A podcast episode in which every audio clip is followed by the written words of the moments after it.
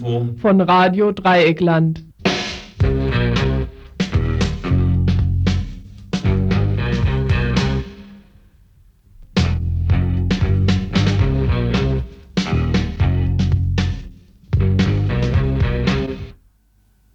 Guten Abend, liebe Hörer und Hörerinnen. Heute Abend haben wir ein fast vollständiges Verkehrsmittelangebot zu bieten. Nämlich erstens, es geht um ein Schiff, um das Trossschiff Freiburg, um und dessen Kapitän Brosig. Vom Schiff zum Flugzeug, heute ein Bericht zum Startbahnprozess. Mit dem Flugzeug dann in die Türkei, ein Bericht über die Kontinuität des faschistischen Regimes gegen den Widerstand im Land als Alternative zum Individualverkehr ein Gespräch mit einer Vertreterin des VCD, des Verkehrsclubs der Bundesrepublik Deutschland. Heute Abend findet nämlich eine Podiumsdiskussion statt, die um die Verkehrsprobleme im Freiburger Norden gehen. Ja, ganz ohne Auto geht es aber nicht. Wir berichten über den Streik bei Peugeot und noch einmal ins Ausland Ausschnitte aus einer Podiumsdiskussion, die in Wuppertal stattfand, und zwar am 2. 3. September diesen Jahres. Die Podiumsdiskussion handelte zum einen um die Städtepartnerschaft Wuppertal-Beersheva. Das ist eine Stadt in Israel in der Negevwüste. Das war ein Komplex. Der andere Komplex ging um den Boykott israelischer Produkte. Wir werden Ausschnitte dieser Podiumsdiskussion senden. Dann ein Hinweis darauf, am nächsten Sonntag wird in dieser, in der Debattensendung die vollständige Podiumsdiskussion gesendet. Und zum Schluss haben wir noch einen kleinen Kommentar mit der Überschrift Ein Beispiel macht Schule.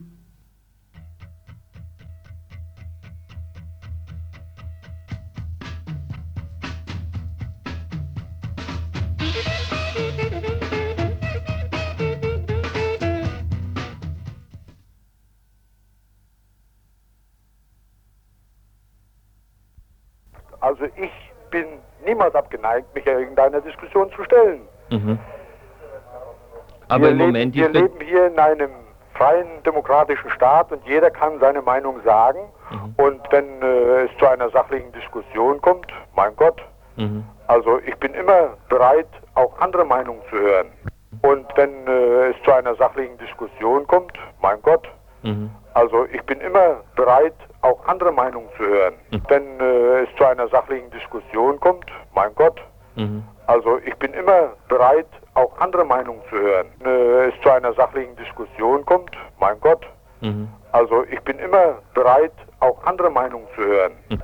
Ich bin das wohl gewesen, der gesagt hat, also wenn mir das äh, rechtzeitig in das Programm mit reingeschrieben würde, würde ich mich einer solchen Diskussion niemals entziehen. Würde ich mich einer solchen Diskussion niemals entziehen. Mhm. Würde ich mich einer solchen Diskussion niemals entziehen. Würde ich mich einer solchen Diskussion niemals entziehen. Ja, Korvettenkapitän Brosig würde sich also nie einer Diskussion entziehen, ihr habt es gehört. Heute Mittag war er eingeladen zu einer Diskussion in den Räumen des Radikaldemokratischen Clubs in der Egon 54, aber er kam nicht. Ja, wer ist Korvettenkapitän Brosig? Er ist der Kapitän eines Trossschiffes, eines Versorgungsschiffes der bundesdeutschen Marine. Dieses Trossschiff ist das Patenkind der Stadt Freiburg und zurzeit ist eine 20-köpfige Mannschaft eine Delegation dieses Schiffes hier in Freiburg und freut sich der Patenschaft zwischen Stadt und Schiff. Diese Patenschaft ist der Freiburger Friedensbewegung aber ein Dorn im Auge, denn das Drossschiff mit dem Namen Freiburg dient letztendlich einer erfolgreichen Kriegsführung. Wir berichteten ja letzten Montag und Dienstag ausführlich über die Funktion und Tradition dieser Patenschaft und dieses Schiffes. Für heute Mittag also lud die linke Liste Friedensliste die Mannschaft samt Kapitän ein, um mit ihnen zu diskutieren, wozu sich dieser Captain ja auch bereit erklärt hatte, wie ihr das vorhin gehört habt. Allerdings wurde dieses Gespräch, das ihr vorhin gehört habt, letztes Jahr geführt. Vielleicht hat der Kapitän Brosig ja seine Worte auch schon vergessen. Auf jeden Fall waren die Räume des radikaldemokratischen Clubs heute Mittag leer, beziehungsweise nur die Vertreter der linken Liste Friedensliste waren zu sehen.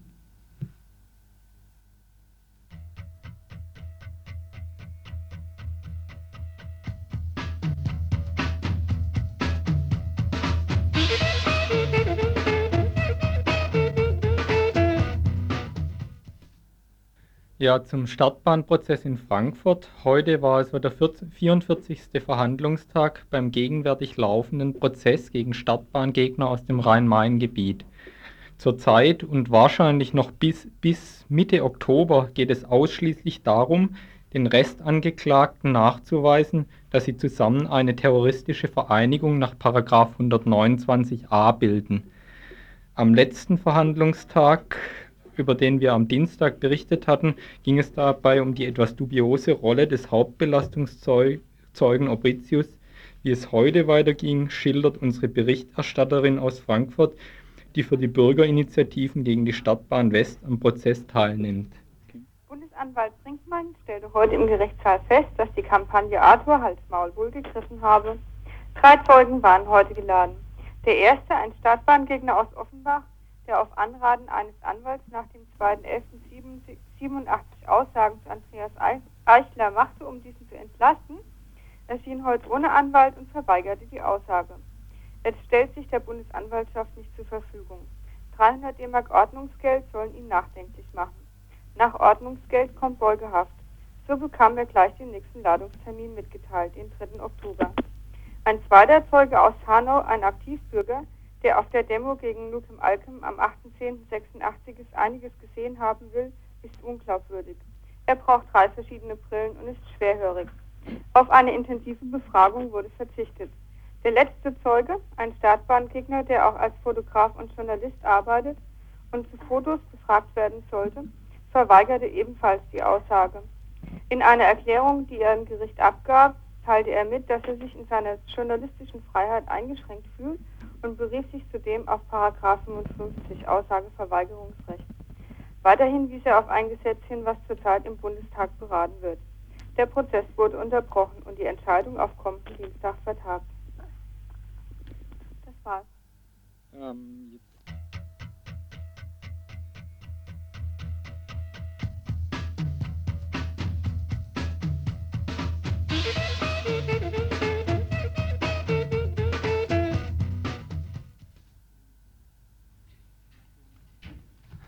Nach dem Militärputsch vom 12.09.1980 in der Türkei und im türkischen Teil Kurdistans verstärkte die türkische Regierung ihren Vernichtungsfeldzug gegen fortschrittliche und revolutionäre Bewegungen in der Türkei und Kurdistan. Hunderte von Menschen wurden erschossen oder festgenommen, über 250.000 inhaftiert und/oder gefoltert. Obwohl die Türkei Vertragspartner der Konvention gegen Folter ist und sich als demokratisches System maskiert, sind Folter und unmenschliche Behandlung insbesondere von Gefangenen an der Tagesordnung. Wegen des lockenden Beitritts in die EG musste sich das türkische Regime zu einigen Gesetzen durchringen, die in die Richtung Abschaffung der Todesstrafe bzw. Todesstrafe nur in besonderen Fällen gehen. Gleichzeitig jedoch werden zum Beispiel Gesetze eingeführt, die eine schnellere Vollstreckung der Todesstrafe ermöglichen. Jedes Todesurteil vor der Vollstreckung vom Parlament abgesegnet werden, mit der Folge, dass manche Todeskandidatinnen mehrere Jahre im Knast darauf warten, so soll ab jetzt eine Vollstreckung automatisch nach zwei Jahren erfolgen, wenn das Parlament nicht vorher schon seinen Segen erteilt hat. Der Druck auf das türkische Regime von außen hat also bisher kaum Auswirkungen auf Mord und Folter von Staatswegen gehabt. Das Interesse im kapitalistischen Westen, die menschenunwürdigen Lebensbedingungen in der Türkei und Kurdistan zu beseitigen, ist offensichtlich nicht stark genug und fordert die sogenannten Repräsentanten hier lediglich zu einer widerlichen Verbalakrobatik heraus. Der Widerstand in der Türkei ist im Großen und Ganzen auf sich selbst gestellt, mit dem Nachteil, dass die notwendige Beschaffung von Mitteln zum Kampf durch Banküberfälle und ähnliches dafür sorgt, dass Gefangene gemacht werden und der Widerstand im Knast wirkungslos wird. Denn in den Knästen kämpfen die Gefangenen zuerst mal gegen die Haftbedingungen. Mitte Oktober 1988 traten, wie schon des Öfteren berichtet, über 2000 Gefangene in den Hungerstreik, zum Beispiel um sowohl die im Hungerstreik Anfang 88 erkämpften und am 1.8.88 vom Justizministerium wieder zurückgenommenen Rechte wie Verteidigungsrecht in kurdischer Sprache, freier Besuch von Angehörigen, längerer Hofgang, Bücher und Schreibmittel, Radio und so weiter, als auch Forderungen wie Abschaffung der Todesstrafe, Aufhebung aller Todesurteile und Beendigung der Folterungen durchzusetzen. Das Regime hat darauf reagiert, mit dauernden Zwangsverlegungen von Gefangenen mit der Absicht, den Widerstand zu brechen, ähnlich der Methode der Justizbehörden in der BRD mit den Gefangenen aus RAF und Widerstand oder der spanischen Regierung mit dem baskischen Widerstand. Mit dem Hungerstreik fordert, fordern die Gefangenen folglich auch den Kriegsschluss für die politischen Gefangenen, den Schluss mit den Zwangsverlegungen, die Aufhebung der Disziplinarverfahren und so weiter. Der Hungerstreik wurde von den Angehörigen ebenfalls mit einem Hungerstreik und von vielen Aktionen im Ausland, also zum Beispiel hier, unterstützt. Aber trotz aller Versprechungen, die die faschistische Regierung angesichts dieser Situation machen musste, versucht sie wieder ihre menschenverachtenden Maßnahmen in den Gefängnissen durchzusetzen. So wurden am 16. Mai diesen Jahres die Gefangenen vom Gefängnis Bayrampaşa in Istanbul in das Spezialgefängnis von Sakmalsila verlegt, mit der Begründung, man habe einen Tunnel entdeckt. Noch in der gleichen Nacht griffen Gefängnisbeamte und Spezialeinheiten der türkischen Polizei die Gefangenen mit Bajonetten, Schlagstöcken und Wasserwerfern an. Die Gefangenen, die seit über neun Jahren trotz allen Angriffen ihre Menschenwürde bewahrten, haben auch gegen diese Provokation und gegen diesen Angriff Widerstand geleistet. Mit den Unterdrückungsmaßnahmen verfolgt die faschistische türkische Regierung eine Politik, die darauf abzielt, die Gefangenen durch ständige Deportationen und systematische Folter zu schwächen, indem sie immer wieder dazu gezwungen werden, sich zur Wehr zu setzen und Widerstand zu leisten. Trotz allem ist in letzter Zeit wieder eine Widerstandsbewegung gewachsen. Die linken Organisationen sind immer noch im Untergrund. Der Widerstand ist also diffuser und zeigt sich vor allem in Kundgebungen und Aktionen zu allen möglichen Anlässen. Zum Beispiel Trauermärsche, Hungerstreiks in den Gefängnissen, da war jetzt gerade wieder ein ganz großer, Prozessbesuche und äh, dieses Jahr ganz deutlich der 1. Mai, wo es in Istanbul eine riesige verbotene Demo gab. Die Polizei hat dabei wild drauf losgeschossen, es gab einen Toten und viele Verletzte. Aber die Leute lassen sich einfach nicht mehr abhalten, sie haben nichts mehr zu verlieren. Die Zustände gehen einfach an die Substanz. Der Mittelstand, wenn man das so sagen kann, ist in die unteren Klassen abgerutscht und diese verelenden total. Eine normale Arbeiterfamilie hat nicht genug zu essen, wenn nicht mehrere Kinder mitarbeiten. Viele Leute in der Türkei finden es makaber, wenn im Fernsehen Spendenaufrufe für Äthiopien oder die Sahelzone kommen. Es gibt verschiedene Meinungen, wie es jetzt weitergehen soll mit der Türkei. Manche sagen, ja, wenn es alle zehn Jahre einen Putsch gibt, dann ist es ja bald wieder soweit. Manche Leute denken auch, dass die Türkei bald ein islamistischer Staat werden wird, weil die extrem religiösen sich in den letzten Jahren unheimlich vermehrt haben. Wenn man aber von der US-Strategie ausgeht, sieht es eher so aus, dass zurzeit Scheindemokratien gefragter sind als Diktaturen und Militärregimes. Das kann man ja überall auf der Welt erkennen. Ob das jetzt Philippinen sind, Guatemala, Chile, was weiß ich. Aber der Aufwand, Proteste zu unterbinden und das Volk niederzuhalten, wird mit der zunehmenden Verelendung immer größer. Im Sommer diesen Jahres haben wir auch immer wieder über Massenprozesse berichtet. Am 19. Juli wurde das Urteil im zentralen Prozess gegen die Defiol-Gruppe gesprochen. Von 723 Angeklagten erhielten sieben Angeklagte die Todesstrafe, 39 bekamen lebenslänglich, 500 erhielten Strafen zwischen 2 und 22 Jahren, 170 wurden freigesprochen. Die Hauptangeklagten bekamen entweder die Todesstrafe oder lebenslänglich. Die Bedeutung dieses Prozesses liegt nicht nur darin, dass es sich um einen der längsten und größten Massenprozesse in der Türkei handelt, sämtliche Beweise der Anklage Foltergeständnisse sind und die Angeklagten jahrelang in einem der berüchtigsten Prügel- und Foltergefängnissen Verhältnissen ausgesetzt waren, die kein Mensch unbeschadet überstehen kann Vorgestern haben nun Anti-Guerilla-Einheiten des türkischen Militärs wieder zugeschlagen. Die Kontinuität ist gewahrt. Nach der Beerdigung von neun kurdischen Bauern in Silopi, die vom Militär am Samstag ermordet wurden, hat sich das Militär auf die trauernde Versammlung von über 2000 Leuten eingeschossen. Die Versammlung forderte eine Autopsie der Ermordeten. Über dieses Massaker und über aktuelle Ereignisse in der Türkei und Kurdistan berichten wir im morgigen Info.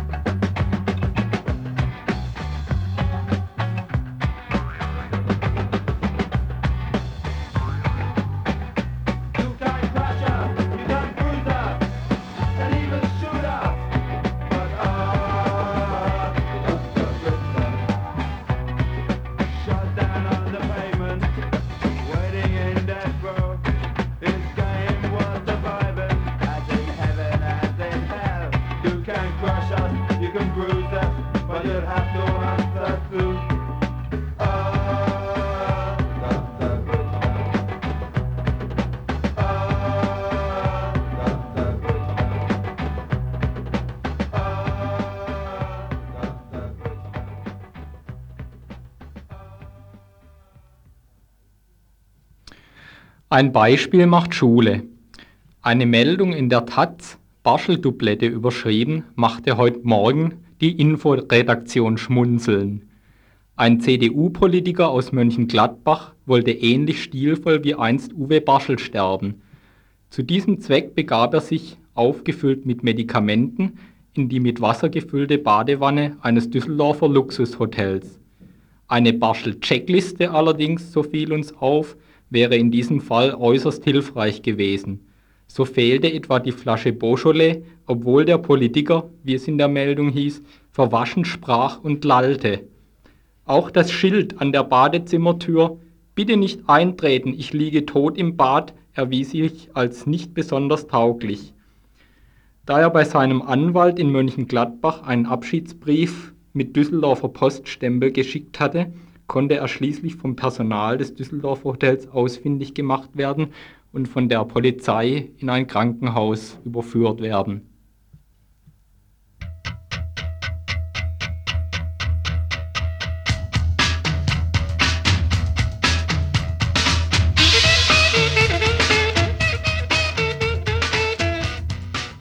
Einen schönen Abend im Dreieckland wünscht das Infoteam heute. Salü, liebe Hörerinnen und Hörer. Guten Abend zum heutigen Nachrichtenmagazin von Radio Dreieckland. Oh, schon drauf. Also auch jetzt herzlich willkommen dazu. Guten Abend, liebe Hörerinnen und Hörer. Hier ist wieder das Info von Radio Dreieckland. Nachrichten von Radio Dreieckland. So, das waren schon die Ergebnisse. Dahinter steckt aber eine ganze Menge Arbeit. Fangen wir mal von vorne an.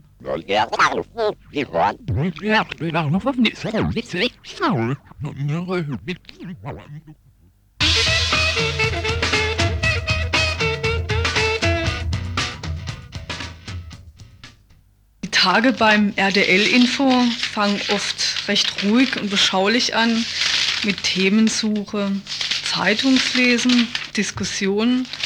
Mittags wird es dann allerdings schon hektischer.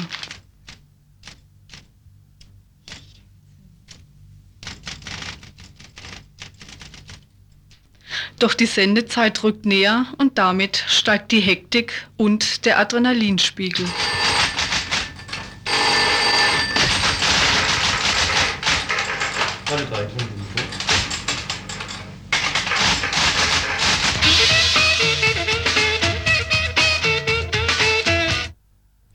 Tja, liebe Leute, was glaubt ihr denn, woher die ganze Hektik kommt?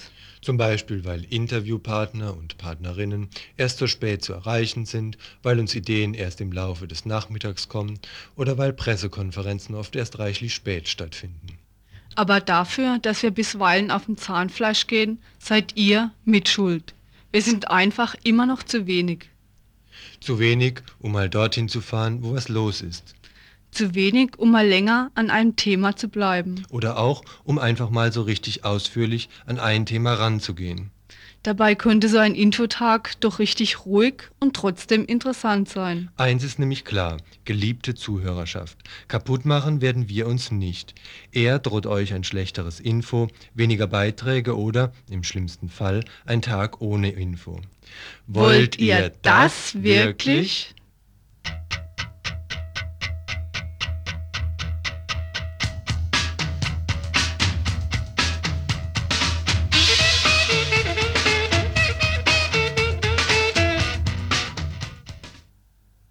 Jetzt mal ganz im Ernst. Tatsächlich brauchen wir noch jede Menge Leute, die bei uns im Info mitmachen. Und so schwer wie ihr euch das vorstellt, ist das nämlich gar nicht. Profis sind wir alle nicht und brauchen wir auch nicht. Was wir suchen, sind Leute, die politisch interessiert sind. Das heißt nicht, dass ihr die Fachleute sein müsst. Bei uns gibt's Workshops, jede Menge Diskussionen, Redaktionssitzungen und viele nette Leute, die euch weiterhelfen werden. Also, nieder mit der Laschheit, rafft euch auf, zum Beispiel zur Inforedaktionssitzung, jeden Donnerstag um 19.30 Uhr im Infobüro, Adlerstraße 12 in Freiburg, über der Gießereihalle. Oder ruft an, 34016, jeden Werktag. Damit es noch lange heißt... Ja, einen schönen Abend im Dreieckland wünscht das Infoteam heute. Salü, liebe Hörerinnen und Hörer. Guten Abend zum heutigen Nachrichtenmagazin von Radio Dreieckland. Oh, schon drauf. Also auch jetzt herzlich willkommen dazu. Guten Abend, liebe Hörerinnen und Hörer. Hier ist wieder das Info von Radio Dreieckland. Nachrichten von Radio Dreieckland.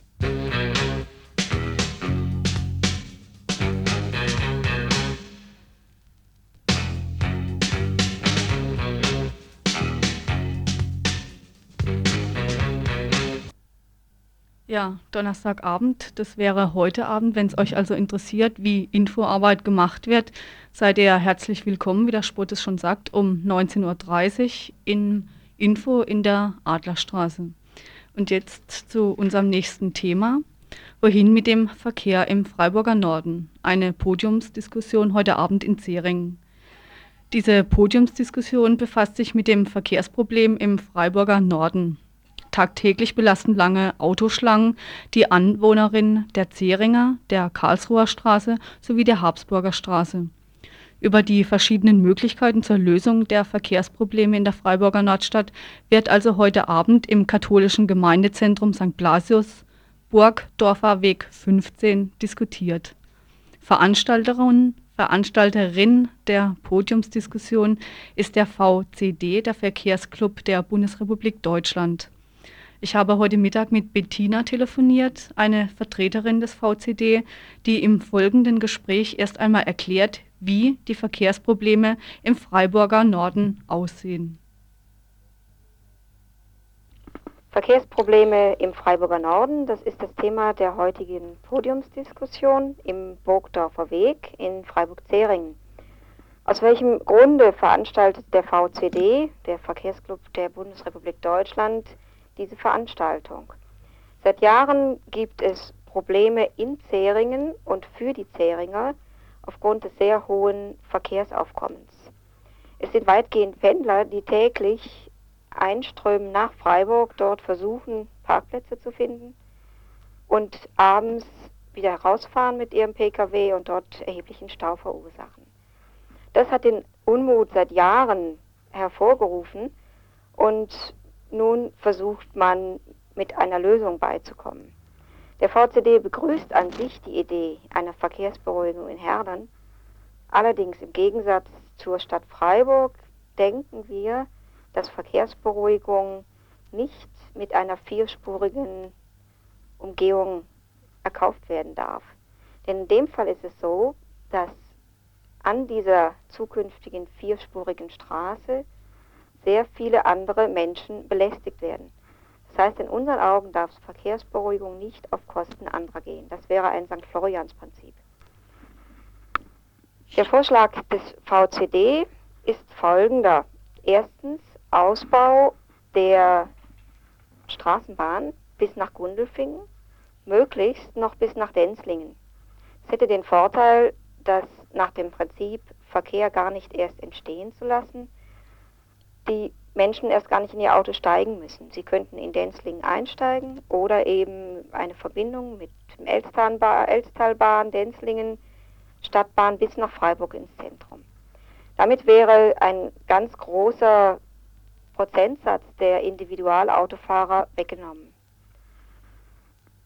Das heißt, in dem Moment, wo wir die Straßenbahn ausbauen, ist Zeringen entlastet. Die Stadt Freiburg und auch einige Parteien schlagen vor, eine Radialstraße um Zeringen herum zu bauen. Doch dieser Verkehr wird zwangsläufig in der Habsburger und in der Waldkircher Straße zum Erliegen kommen. Wir fürchten, dass neuer Straßenbau zusätzlichen Verkehr anzieht. Das wäre es erstmal. Mhm. Und wie wollt ihr das durchsetzen? Was stellt ihr euch da dazu vor? Ja, unsere Vorstellungen sind folgende. Wir möchten keine Kapazitätserweiterung der bisherigen B3, allerdings eine Verkehrsberuhigung. Und ich denke, es gibt ja eigentlich einen sehr guten Kompromiss, der sowohl den Anliegern der Zeringer Straße gerecht wird, wie auch den Anliegern der B3 Karlsruher Straße. Wenn man die bisherige B3 in ihrer Kapazität nicht erweitert, sondern nur den Straßenraum anders aufteilt. Das bedeutet konkret, Autobahnzubringer B3 und teilen ihn durch drei. Aber in der, Form, dass zwei Spuren stadtauswärts führen und eine Spur nur stadteinwärts führt. Weiterhin würden wir gerne eine sogenannte Pförtnerampel haben, die ungefähr im Bereich der Westrandstraße ansetzt um Rückstaus zu verhindern. Das heißt, die Autofahrer, die nun doch noch denken, mit dem Pkw morgens einpendeln zu müssen, sehen dann oder merken sehr schnell, aha, Karlsruher Straße ist gesperrt, also nehme ich doch die Westrandstraße. Und Westrandstraße ist nach Aussagen der Stadt Freiburg eigentlich die Straße, die die Innenstadt entlasten soll. Und da denke ich, sollte man doch nochmal drauf zurückkommen. Mhm. Habt ihr schon mal mit Vertretern der Stadt über dieses Konzept gesprochen? Ja, das haben wir schon relativ oft und heute Abend äh, war ein Vertret ist ein Vertreter der Stadt Freiburg auch zugegen. Darüber haben wir uns sehr gefreut. Das ist der Herr Klaus Herr vom Tiefbauamt. Und er wird auch die Konzeption der Stadt Freiburg noch einmal erläutern. Doch ich denke, in der die Stadt Freiburg favorisiert zurzeit noch den vierspurigen Ausbau. Die Stadt Freiburg favorisiert also den vierspurigen Ausbau. Als Grundlage für ihre Argumentation beruft die Stadt sich unter anderem auf ein Gutachten des Schächtele-Büros, ein Büro in Ulm. Und welche Funktion hat Schächtele wohl, außer Gutachten zu erstellen? Na, Schächtele ist außerdem Vizepräsident des ADAC. Kein Wunder also. Also heute Abend eine Podiumsdiskussion im katholischen Gemeindezentrum St. Blasius Burgdorfer Weg 15 um 20 Uhr.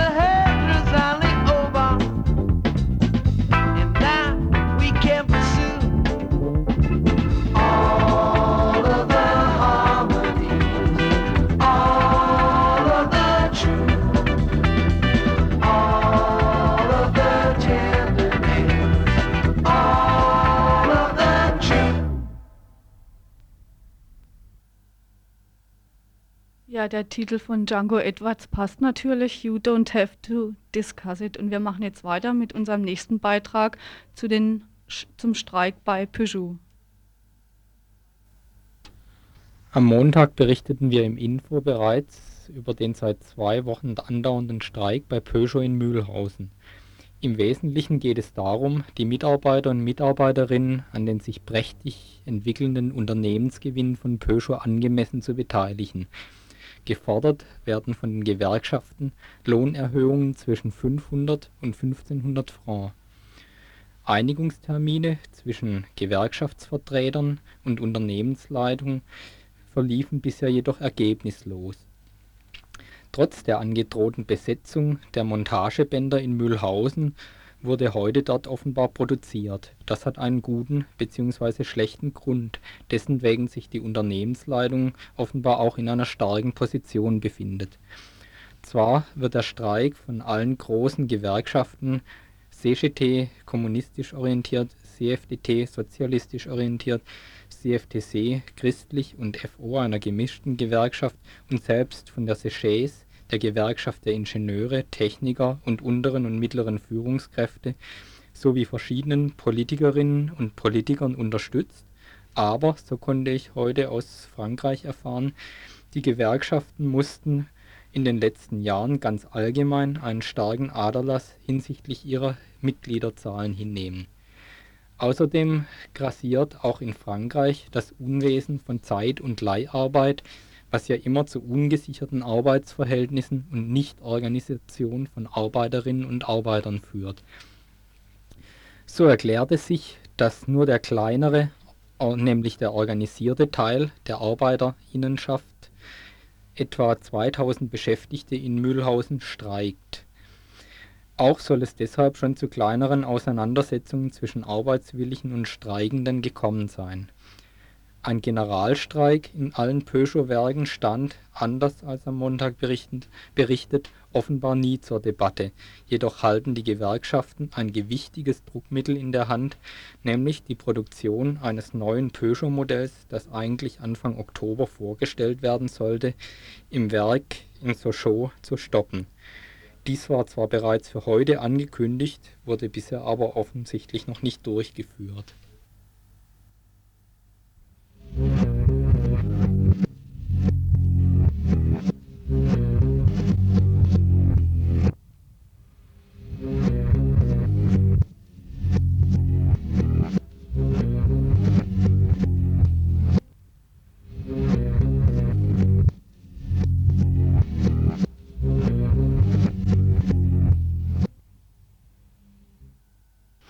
Wir machen weiter mit unserem nächsten Beitrag. Und zwar fand am 2.9. in Wuppertal eine Podiumsdiskussion statt, organisiert vom Palästina-Komitee Wuppertal. Teilnehmerinnen dieser Diskussion waren ein Presseamtsleiter der Stadt Wuppertal, Uri Davis, er ist Mitglied der Gruppe Return aus Lund London, er ist äh, Israeli und Jude, und Christian Sterzing, der im deutsch-israelischen Arbeitskreis für Frieden im Nahen Osten mitarbeitet. In dieser Podiumsdiskussion ging es darum, dass die Stadt Wuppertal eine Städtepartnerschaft zu einer israelischen Stadt hat, nämlich Beersheba. Das ist eine Stadt in der Negevwüste. Und das war der, der erste Teil dieser Diskussion. Der zweite Teil bestand darin, äh, pro oder contra Boykott israelischer Waren. Wir senden jetzt zwei Ausschnitte aus dieser Podiumsdiskussion und zum einen also Uri Davis, der die Position vertritt, israelische Produkte und den Tourismus zu boykottieren, wobei er unterscheidet zwischen Tourismus, also Sonne, Strand und Vergnügen in Israel. Das lehnt er ab. Was er nicht ablehnt, sind Besuche, die einem Menschen klar machen können, wie die aktuelle politische politische Situation momentan aussieht in Israel. Und dann werden wir noch Christian Sterzing einspielen, also der Vertreter der deutsch-israelischen Arbeitsgruppe, des Arbeitskreises. Er spricht sich gegen einen Boykott aus. Also jetzt zunächst erstmal Ure Davis. Ich möchte da noch anmerken, dass diese Podiumsdiskussion, dieser Mitschnitt, der in Wuppertal stattgefunden hat, äh, gesendet wird, und zwar am nächsten Sonntag in der Debattensendung. Aber jetzt zunächst einmal Uri Davis. Er spricht Englisch und wird übersetzt. I will conclude by making reference again to boycott. I mentioned boycott of tourism. And in that connection, I will mention boycott of Israeli produce. I will mention boycott of kibbutzim. I will mention boycott of various aspects of Israeli economic and cultural life in the discussion, and I want to underline that my position on boycott is simple in a way. The occupation is illegal. Too much suffering to human being is caused by the occupation. 20 years of various forms of resistance did not put an end to the occupation. It's the longest occupation in modern history. There isn't on the record an occupation of 22 years in modern history. And therefore, it is completely correct to think what we can do else in order to stop it. Wenn ich gleich über den Boykott spreche, möchte ich nicht nur über den Boykott von Tourismus sprechen, auch über den Boykott von Produkten aus Israel und über die Kibbutz und so weiter. Die Besatzung findet seit 22 Jahren statt. Es hat kein, keine andere Besatzung gegeben, die so lange stattgefunden hat. Und wir sollten da einen Standpunkt gewinnen. I know that often especially in Germany, it is said that one cannot speak of boycott because one immediately connects it to Nazi boycott of Jewish business. Ich weiß, dass in Deutschland die Frage des israelischen Boykotts schwierig ist, weil sofort die Verbindung zu den Nazi-Boykotts kauft nicht bei Juden gemacht wird. And for the third time, I have to repeat the qualification. Israel does not put Palestinians in gas chambers and does not plan to annihilate the Palestinian people in gas chambers. I want to say that because the comparison to boycott is a different one. It's like the boycott organized in the West against Nazi economy, not like Nazi e boycott of Jewish businesses, but like calls for boycott of Nazi businesses throughout Europe as a measure of fighting against the Nazi government. Aber man muss hier sehr deutlich unterscheiden. Dieser Boykott der israelischen Produkte und, und des Tourismus würde nicht bedeuten, dass man damals den Boykott der Juden unterstützt hätte, sondern es hätte gehießen, die Nazis zu boykottieren in den anderen westlichen Ländern.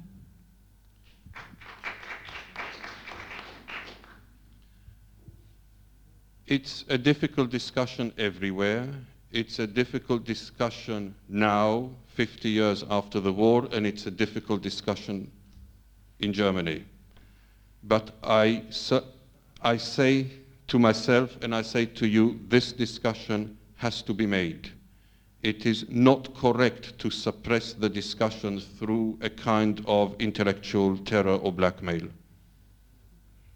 Es ist eine schwierige Diskussion. Es war es zu Kriegsende, es war es jetzt 50 Jahre nach Kriegsende. Und ich denke, die Diskussion ist so wichtig, dass man sie nicht unterdrücken sollte durch irgendwelche Hintergedanken. For me, there is a difference between collective guilt and individual responsibility. There is no collective guilt. German people are not collectively guilty of Nazi atrocities. Man sollte eine genaue Unterscheidung machen zwischen einer Kollektivschuld und einem persönlichen Gewissen. Für mich gibt es keine Kollektivschuld. I'm Jewish and I'm Israeli and I'm not guilty of the atrocities that Defense Minister Rabin does to Palestinians. I am not guilty. Mr. Davis ist Jude, aber er ist nicht verantwortlich für die schrecklichen Taten, die in Israel im Namen der Regierung stattfinden. I have a special responsibility, but that is something different. Er hat eine spezielle Verantwortung, aber das ist eine besondere Sache. And if we understand that we are not collectively guilty, maybe we can discuss the subject rationally, even here in Wuppertal and even today on the 50th anniversary of the war. Und wenn wir uns darauf einigen, einigen können, dass wir nicht kollektiv schuldig sind, dann können wir diese Diskussion vielleicht rationaler fühlen, führen, vielleicht sogar in Wuppertal und vielleicht sogar einen Tag nach dem 50. Äh, Jahrestag des Kriegsbeginns. Ja. Sagt, äh, ein Tag nach dem Beginn des Jahreskriegs. Diese Diskussion wurde am 2. September geführt. Gut, es war jetzt Uri Davis, der sich also für einen Boykott israelischer Produkte ausgesprochen hat. Und jetzt zu Christian Sterzing, Mitglied und Mitarbeiter des deutsch-israelischen Arbeitskreises, der sich gegen einen Boykott ausspricht und das auch begründet.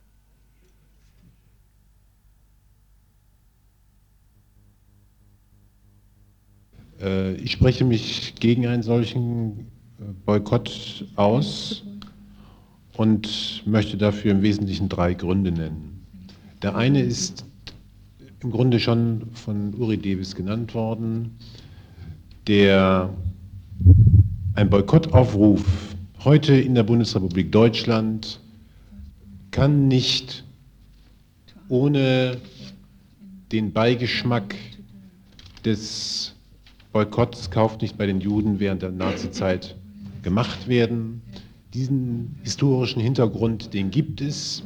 Den, wir können hoffen, dass er verschwindet, aber er existiert. Und ich denke mir, dass dieser historische Kontext es uns als Deutschen verbietet, heute zu einem solchen Boykott aufzurufen von Israel. Ich möchte eins in dem Zusammenhang klarstellen. Für mich sind deshalb Leute, die zum Boykott von israelischen Waren und so weiter aufrufen, deshalb nicht Antisemiten. Aber ein solcher Boykottaufruf muss ganz deutlich in dem politischen Umfeld gesehen werden. Das heißt schlichtweg, ein solcher Boykottaufruf läuft in Gefahr, eben antisemitische Vorurteile in der Bundesrepublik Deutschland wieder neu zu wecken. Wir haben ja gerade in den letzten Jahren hier bei uns deutlich gesehen, dass dieser Antisemitismus in keiner Weise verschwunden ist. Und ich glaube, dass ein solcher Boykottaufruf diesen Trend fördern würde und die Leute, die das überlegen, Beifall von der falschen Seite kriegen. Eine andere Anmerkung, dieser Boykottaufruf passiert zumeist auch in einem politischen Umfeld, ähm, das ich für sehr gefährlich halte, wenn nämlich dann, ich will das hier nur anmerken, Israel in Anführungsstrichen geschrieben wird oder von einem zionistischen Gebilde gesprochen wird oder gleichzeitig damit verbunden wird die Forderung, dass dieses zionistische Gebilde in der nahöstlichen Region verschwinden müsse. Das ist leider eben sehr häufig auch das Umfeld, in dem dieser Boykottaufruf ähm, hier in der Bundesrepublik auftaucht.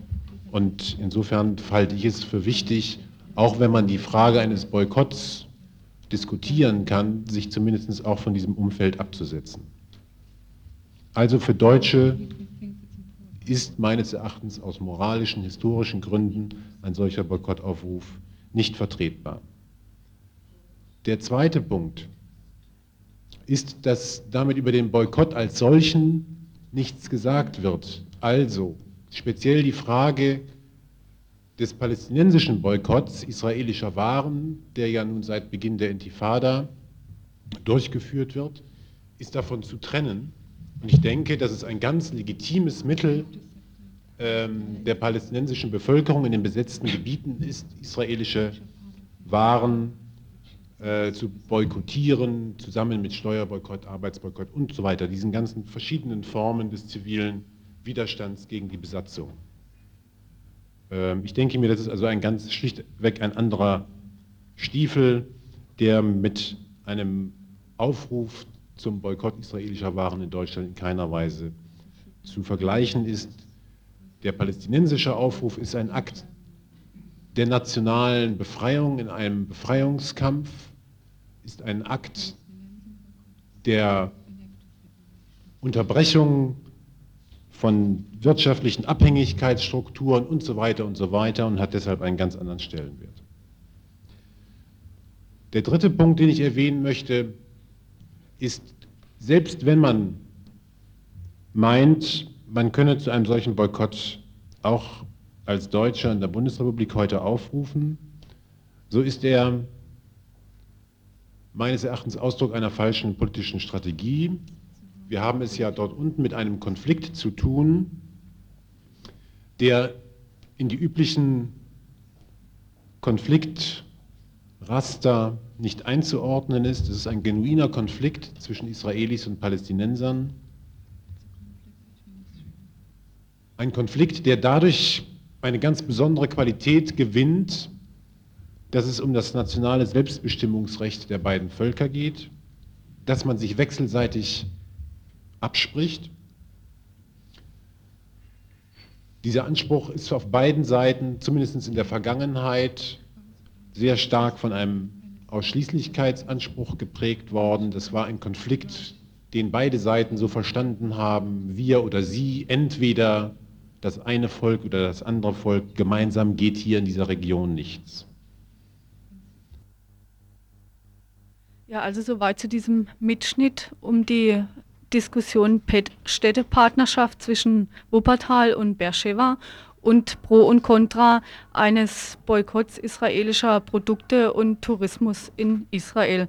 Wenn ihr das ausführlicher hören wollt, wie gesagt, nächsten Sonntag, den kommenden also um 19, äh, um 12 bis um 2 die Debattensendung.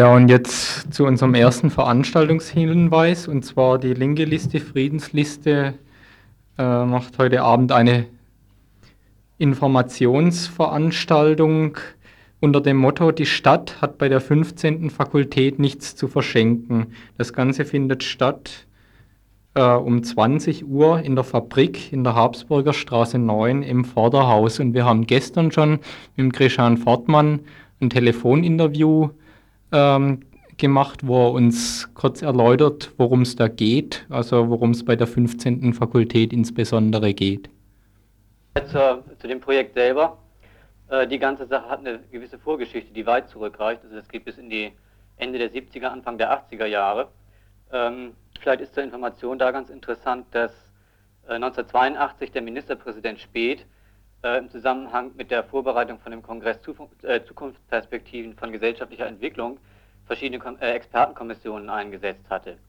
Und eine dieser äh, Expertenkommissionen äh, hatte sich mit der Forschungspolitik zu beschäftigen und die hatte in ihren äh, Ergebnissen unter anderem folgende Vorschläge, also folgenden Vorschlag für Freiburg.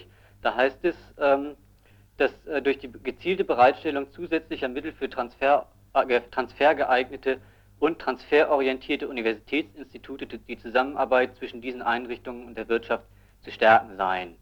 Also da hatte man schon mal den Ausgangspunkt von dem ganzen Projekt, dass es darum geht, die Zusammenarbeit zwischen der Universität und der sogenannten Wirtschaft zu, äh, zu forcieren. Da geht es also auch um Drittmittelforschung vermutlich und direkten Einfluss der Industrie auf, auf Universitätsinhalte oder ja, das, ja, das ist ja so, dass, dass solche Sache sowieso nur Sinn hat, wenn äh, wenn, wenn die verschiedenen Unternehmen da Ansprüche an die Forschung stellen können, weil sonst, äh, sonst ist ja, wie soll sonst so eine, so eine Zusammenarbeit aussehen? Ne? Mhm. Ähm, gut, also das war die Vorgeschichte und jetzt war es ja so, dass Anfang dieses Jahres, äh, im Februar, die Landesregierung ähm, verlauten ließe, dass sie in Freiburg äh, eine sogenannte äh, Fakultät für angewandte Wissenschaften installieren will. Äh, bei, dieser, bei diesen an, angewandten Wissenschaften handelt es sich eben um solche, äh, wie gerade eben genannt ist, bei denen der Transfer äh, zu verschiedenen Unternehmen, da ist in, hier in der Gegend gedacht vor allen Dingen an sowas wie Hellige, IBM, SEL, also ITT und so weiter, LITEF, dass also die, die Zusammenarbeit zwischen der Universität und diesen Unternehmen über dieses Projekt gefördert werden soll.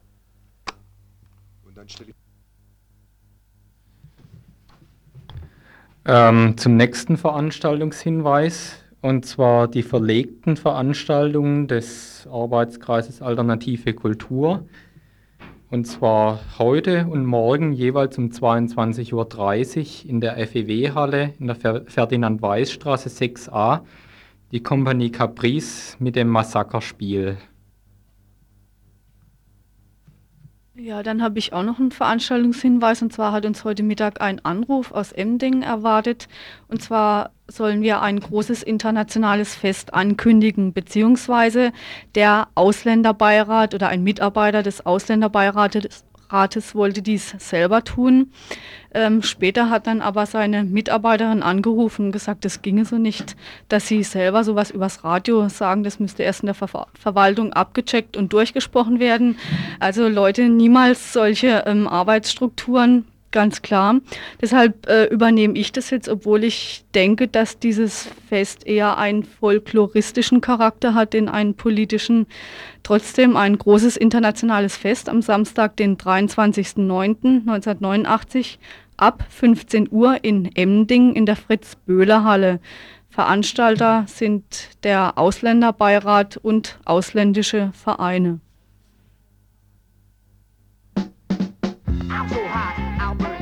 I'm so cool. I do you fool in the eyes, not one but twice. I said, I said, I'm me. I'm clean. I'm a sex machine that make James Brown look like a clown. Hit it. I don't care if you got your boo boo. There's one thing will stand the wrong. Thrust your hand out in your trousers. Discover pockets between your bum. You can shit and you can shim out dance all night. Do you think you'll fuck? But the new dance is such a groove, baby.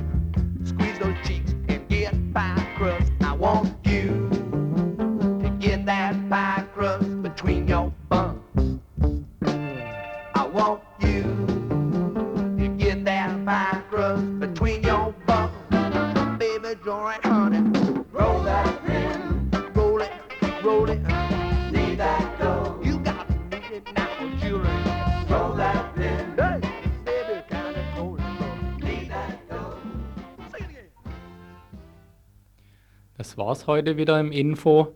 Und es verabschieden sich Ulf, Edith und Winnie. Und das war es wieder, das Tagesinfo. Von Radio Dreieckland.